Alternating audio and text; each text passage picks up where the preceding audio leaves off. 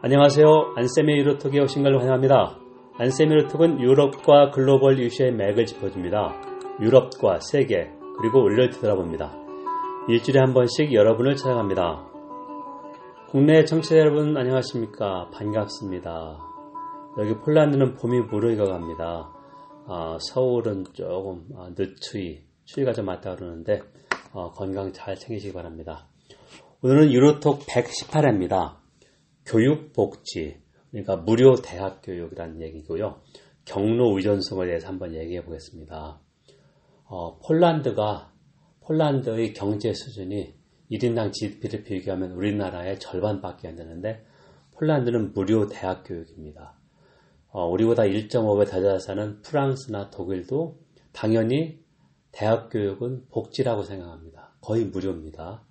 근데 우리는 왜 이렇게 안 될까? 그런 걸 한번 좀 어, 역으로 질문해서 한번 보겠습니다. 자, 그러면 어, 먼저 유럽 주요 뉴스로 어, 제일 먼저 살펴볼 게 슬로바키아에서 최초의 여성 대통령 그리고 개혁적인 대통령이 당선됐다. 아, 이것의 의미를 한번 보겠습니다. 우리가 보통 비세그라드 4, 비세그라드 4개국을 하는데요. 체코하고 슬로바키아 원래 한 나라였다가 94년도에 분리가 됐습니다. 어, 저, 어, 전혀 그 무, 피를 흘리지 않았습니다. 체코슬로바키아, 헝가리, 폴란드인데요. 이들 네 개의 나라는 공통적으로 어, 체제 이양 국가입니다. 90년도부터 시장 경제를 이렇게 계획을 도입했는데 어, 몇 년 전부터 네 개 나라의 공통적으로 어, 포퓰리스트 우파 정권이 들었습니다. 그래서 어, 유럽연합과 아주 어, 계속해서 으름, 장을 놓고 맞대결하는 그런 모양인데요. 그래서 이제 슬로바키아 최초의 여성 개혁 대통령 당선이 상당히 의미가 있다. 왜냐하면 비세그라드 비세그라드 4개국에서 어, 우파 포퓰리스트 정부였었는데 최초의 개혁 대통령이다. 그리고 혜성처럼 나타났습니다. 어, 1년 전까지 전혀 정치를 모르던 어, 거대 기업에 맞서 환경 소송을 했던 변호사 출신입니다. 45살이고요. 혜성처럼 나타나서 어, 새로 조직한 정당도 어, 진보 슬로바키아인데 아직 의회에 의석이 하나도 없습니다. 하지만 그럼 어떻게 거물 정치인을 물러치고 대통령이 됐느냐? 그것은 국민의 개혁 요구가 그만큼 컸다. 어, 1년 전쯤에 탐사 보도를 하던 어, 기자가 어, 약혼녀와 함께 폭사를 당했습니다. 그 차가 폭파당했는데죠. 그래서 그 범인을 지금 계속해서 검거 중인데 피코라고 하는 어, 슬로바키아에서 총리 한 10년 넘게 한 사람의 절친이 연루돼 있었습니다. 거물 기업인인데 이탈리아 마피아의 그 연루소를 파헤쳤다. 그래서 국민들이 너무 분노했다. 이런 기존 정치인에 대해서. 그래서 이제 대통령이 됐습니다. 어, 주사나 카프토바. 어, 영어로는 수산이죠. 수자. 주사나 카프토바인데요. 어, 슬로바키아는 의원 내각제, 내각 책임제입니다. 그래서 총리가 실권을 쥐고 해서 대통령은 어, 국가를 대표하지만 총리나 주요 정치인 임명권을 보유하고 있습니다. 자, 그건 뭐냐면 대통령 권한 행사가 가능하다는 얘기죠. 하지만 정당 조직은 없다. 그래서 국민이 개혁적 요를 얼마나 뒷받침해 줄 수 있을까? 어, 그런 측면에서 한번 좀 계속 지켜볼 필요가 있다고 생각합니다. 두 번째는 계속해서 끝나지 않는 브렉시트입니다. 자, 유럽연합 EU가 4월 12일까지 어, 통, 브렉시트 조약을 통과시키지 못하면은 합리적 대안을 제시해라. 그러면 그것을 검토해서 노딜로 갈 것인지 아니면 연장해 줄 것인지 아, 이걸 하겠다. 표결을 하지 못했을 경우에죠. 부, 어, 비준하지 못했을 경우 탈퇴 조약을 했는데 3월 마지막 주에 어, 3차 시도했는데 아, 그 표차는 많이 줄었습니다. 2차에서 140배, 이번에 80배 정도인데요. 아, 다시 한번 4월 첫째 주에 시도할 것 같다. 하지만 통과될 가능성은 아주 낮다. 자, 그러면 어, 의회에서 계속해서 의향 투표를 하는데 가장 많이 나온 게 관세 동맹 지지, 항구적 관세 동맹. 그렇게 되면은 어, 경제의 타격은 졌지만 영국이 다른 나라와 어, 어 자유무역 협정을 맺을 수가 없습니다. 관세 동맹이라는 것은 어, 무역 정책이 제한되는 거기 때문에 유럽연합으로 넘어가기 때문에 자 그렇게 된다. 그리고 어, 의회 비준을 하는데 그게 국민투표에서 통과되는 걸 전제로 한 국민투표 두 번째로 많은 지지를 받았습니다. 그래서 의회가 하원이 4월 첫째 또 의향 투표를 해서 어, 이렇게 결론을 낼 텐데 이것도 쉽지 않다. 그래서 디폴트는 노딜이다. 그래서 유럽의가 10열입니다. 열을. 어, 특별 이사회랍니다. 브렉시트 문제가 상당히 골치 아픈데. 그래서 프랑스는 강경합니다. 어, 영국 의회가 통과시키지 못해야 되는 것은 왜 우리가 계속 이렇게 끌려가면 되느냐. 강경 브렉시트를, 어, 노딜 브렉시트를 프랑스는 정하는데, 어, 메르켈 총리는, 어, 유럽 통합의 이런 쪽에서 어, 충격을 좀 줄이자는 측면에서 아, soft 브렉시트, 그러니까 orderly 브렉시트, 질서적 브렉시트를 정하고 있습니다. 그래서 하여간 브렉시트 가능성은 그만큼 높아졌다. 그래서 3월 31일 어, 영국 우파 언론에서 나온 것은 보수당 일부에서 이 국면 타격으로 조기 총선. 뭐이 카드는 확실합니다. 조기 총선하면 어, 유럽연합도 최소한 몇 달은 연계해 줄 수 있고 그 대신에 영국은 유럽의 선거에 참여해야 됩니다. 4월 10일까지 결론이 안 나면 5월 어, 23일부터 유럽에 선거 입법 조치 해야 되거든요. 자 그렇게 되고 제가 계속해서 어, 중앙일보 기고나 요렇게 말했듯이 국민 투표는 최후의 선택이다. 조기 정선도 안 되고 이렇게 마지막 할 수 없을 경우 국민 투표고 이것도 지금 노동당은 어, 좀 전에 말씀드렸듯이 우리가 알고 있는 잔류나 탈퇴 그런 게 아니라 탈퇴 조약 비준을 국민투표에서 확인하는 그 정도 국민투표. 우리가 알고 있는 다르죠. 어, 이런 것을 내세우고 있습니다. 자, 그럼 본격적으로 어, 폴란드 대학 교육에 대해서 한번 알아보겠습니다.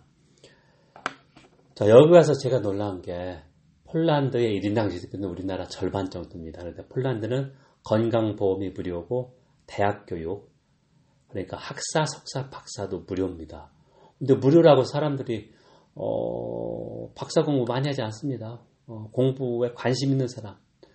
왜냐면은 어, 학자 되는 길은 쉽지 않을 뿐더러 어, 급여가 아주 보잘것없기 때문에 예를 들면은 어, 대학 졸업한 사람보다 박사 마치고 강의하는 게 아, 급여가 높지가 않다. 자 그렇게 하는데 어, 우리보다 훨씬 여유 있게 삽니다. 폴란드 사람들이 우리 돈에 절반밖에 못 버는데 물가가 절반이 안 되니까 그렇게 보면 우리하고 거의 비슷하다 볼수 있는데 상당히 여유롭습니다.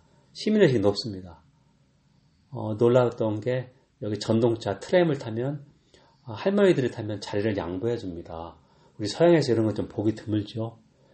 느꼈던 게 제가 그래서 어, 돈이 행복을 보장해 주지 못한다는 거 평범한지를 한번 다시 느끼고 있습니다. 우리는 두 배 더 벌지만 어, 자녀도 하나밖에 낳지 않는 이유가 어, 사교육비가 너무 많이 들고 대학 교육에 돈이 너무 많이 쓰지 않겠습니까? 자, 그럼 두 번째로, 어, 폴란드도 우리처럼 어, 등록금을 받을 수 있었다. 그런데 왜 하지 못했을까? 질문을 한번 거꾸로 해본 거죠. 1990년부터 어, 자유민주주의 시장 경제 체제로 체제 전환을 했다. 하지만 공산주의 시대는 아, 무료 대학 교육이기 때문에 이거를 말 그대로 어, 신자유주의에 들어왔으니까 일부 정치인들 얘기해서 등록금 받자 이런 얘기가 분명히 있지 않았겠느냐 하지만 이렇게 하지 못했다. 이걸 어떻게 할 수 있을까? 일단 뭐 가, 간단히 설명한다면 복지를 처음에 도입하는 걸 일단 도입한 것을 되돌려나가서 거의 불가능하다. 왜냐면은 정치인한테 이게 아주 자살행위이기 때문에 표를 뭐 다 잃는 거기 때문에 절대 하지 않는다. 필요성은 있더라도 그렇게 했는데 근데 어 폴란드만 그런 게 아니라 우리보다 한 1.5배 더 잘 사는 독일과 프랑스는 당연히 고등교육은 무료라고 생각합니다. 복지라고 생각하고요. 독일에서 수년 전부터 1년에 한 2, 30만 원 정도 등록료나 받자는 게 있었는데 대학생들이 강력하게 반발합니다. 이거는 우리가 당연히 누려야 되는 복지인데 왜 우리한테 돈을 수거하느냐 그런 얘기고요. 그 대신에 어, 서유럽이나 북부 유럽은 어, 세금이 우리보다 한 두 배 정도 더 내는 거죠. 법인세나 아니면은 어, 개인 소득세나 우리도 어, 설문조사 해보면 증세를 조건으로 복지 향상 사람들이 절반 이상 어, 동의합니다. 그런데 정치인들이 이걸 도입을 못하지 왜냐하면 표를 잃기 때문에 그렇게 볼 수 있고요. 그러면 어, 우리 그 정치학에서 하는 이론을 가지고 조금 더 이걸 좀 설명을 해보겠습니다. 역사적 제도주의라는 이론이 있고 그다음에 여기서 중요하게 생각하는 게 경로 의존성입니다. PATH, Path Dependence라고 하는데요. 어, 여기서 이야기하는 제도는 상당히 광범위합니다. 규범까지 포함할 때도 있고 아, 규칙 그런 거 하나의 내재화된 거죠. 이렇게 지켜야 되는 거. 우리가 알고 제도는 거 눈에 보이는 그런 것만 생각하는데 건강보험제도, 뭐 복지제도 상당히 포괄적이다. 그래서 이제 역사적 제도주의라고 하는 것은 HI, Historical Institutionalism인데 제도라는 것은 역사의 산물이고 그렇기 때문에 어, 현재 내가 어떤 결정을 내려가도 역사적 이런 어, 영향을 받고 있기 때문에 쉽게 고칠 수가 없다. 제가 그 복지도 설명을 이렇게 했는데 경로 의존성은 뭐냐 하면은 어, 정책 결정을 A, B, C도로 갈 수 있는 여러 가지 어, 방향이 나오는 그런 순간이 있습니다. 이걸 아주 아주 중요한 순간이라고 하는데요. critical juncture 이때에도 어, 경로 의존성을 바꾸기가 쉽지 않다. 왜냐하면 이미 서, 선택된 복지를 줄인다는 것은 줄일 가능 선택 정책 선택이 하나인데 줄일 수, 줄이려고 하는 것도 확대는 아니고 왜냐면 어, 정부 재정이 많거나 많이 이제 어, 좋지 않기 때문에 그런데도 줄이지 못한다. 이게 바로 경로 의존성이라는 거죠. 한 번 어떤 정책 종류가 선택이 되면 이거를 바꾼다는 것은 아, 그런 정책적 결정 순간이 와도 아주 중요한 계기 여러 가지 선택을 상당히 어렵다. 자 그만큼 정책 결정이 중요하다는 얘기입니다. 자, 우리 역사에 이걸 한번 대비해 보겠습니다. 이명박 정권 때 2008년, 2013년이죠. 4대강 사업이 있었습니다. 그리고 그때 어, 대학생들이 항상 주장했던 게 반값 등록금이었습니다. 자, 그렇게 보면 자, 이때 이제 경로 의존성이라는 얘기를 하는데요. 우리는 어, 유교 영향으로 급속한 경제 발전하면서 어떻게 하든지 자식을 교육시켜서 어, 농부는 면하게 되겠다 해서 우골탑이라고 했습니다. 소를 팔아서 어, 대학에 갔다 상하탑 같다는 얘기죠. 어, 그런 얘기를 했는데 우리가 OECD 경제협력 어, 개발 회원국 35개 나중에서 경제 수준에 비해서 등록금이 제일 높은 편에 속합니다. 자, 그만큼 우리는 신자유주의 최고를 달려왔다는 얘기죠. 반값 등록이 헛, 헛 주장이 아닙니다. 왜 우리보다 절반밖에 못 사는 나라도 반값 아니 등록금을 내지 않고 있다는 얘기죠. 우리가 좀 포괄적으로 생각하는 얘기죠. 자 그래서 4대강하고 반값 등록금이 아, 중요한 계기에 정책 선택을 할 수 있었다. 근데 4대강이 된 것은 어, 그 당시 MB하고 그 정부 시대에 밀어붙였습니다. 20조 넘게 어, 1년 그러니까 그 당시 예산에 한 어, 10% 넘게가 들어간 겁니다. 그렇게 보면 한 15% 가까이 들어갔습니다. 300조라 갈 경우에 지금 어, 올해가 400조 나왔으니까 400조 원, 20조 원이니까 10%가 넘, 훨씬 넘게 들어갔다.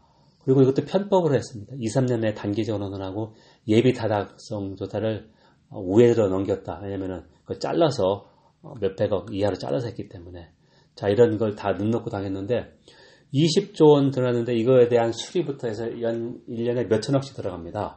자, 반대로 이때 20조 넘게 우리 국민이 강력하게 요구하고 자식들 대학 이건데 했으면 반값 듣는 건 가능했습니다. 자, 우리가 알고 있는 서울시립대학교 어, 서울시에서 재정 지원을 해서 반값 등록금 하고 있습니다.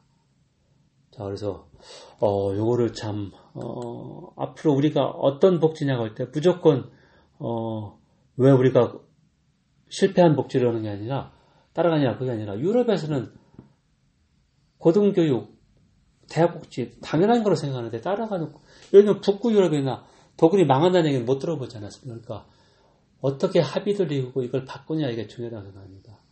이제 오해를 부식하는 부식하시킬 필요가 있다는 게 자, 등록금 내지 않으면 대학에 다 들어갈 것이다. 지금 등록금을 많이 받는데도 우리 아, 대학 진학률이 80% 가까이 됩니다. 그죠? 그거는 이제 논리적으로 안 맞는 얘기죠.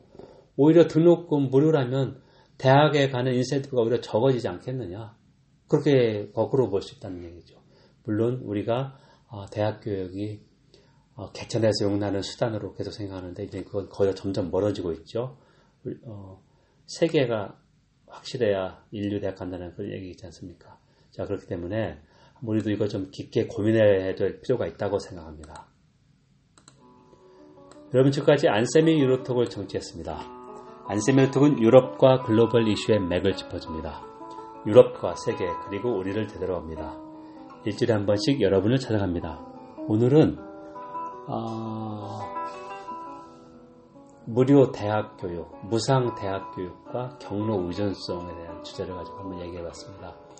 폴란드뿐만 아니라 독일, 프랑스, 대학 교육은 무료로 당연하다 생각한다. 근데 왜 우리는 이게 안 될까? 4대강 사업의 그런 예를 들어서 한번 좀 제가 얼굴을 어, 한번 이야기를 해봤습니다. 경청해 주셔서 감사합니다. 다음 시간에 뵙겠습니다. 감사합니다.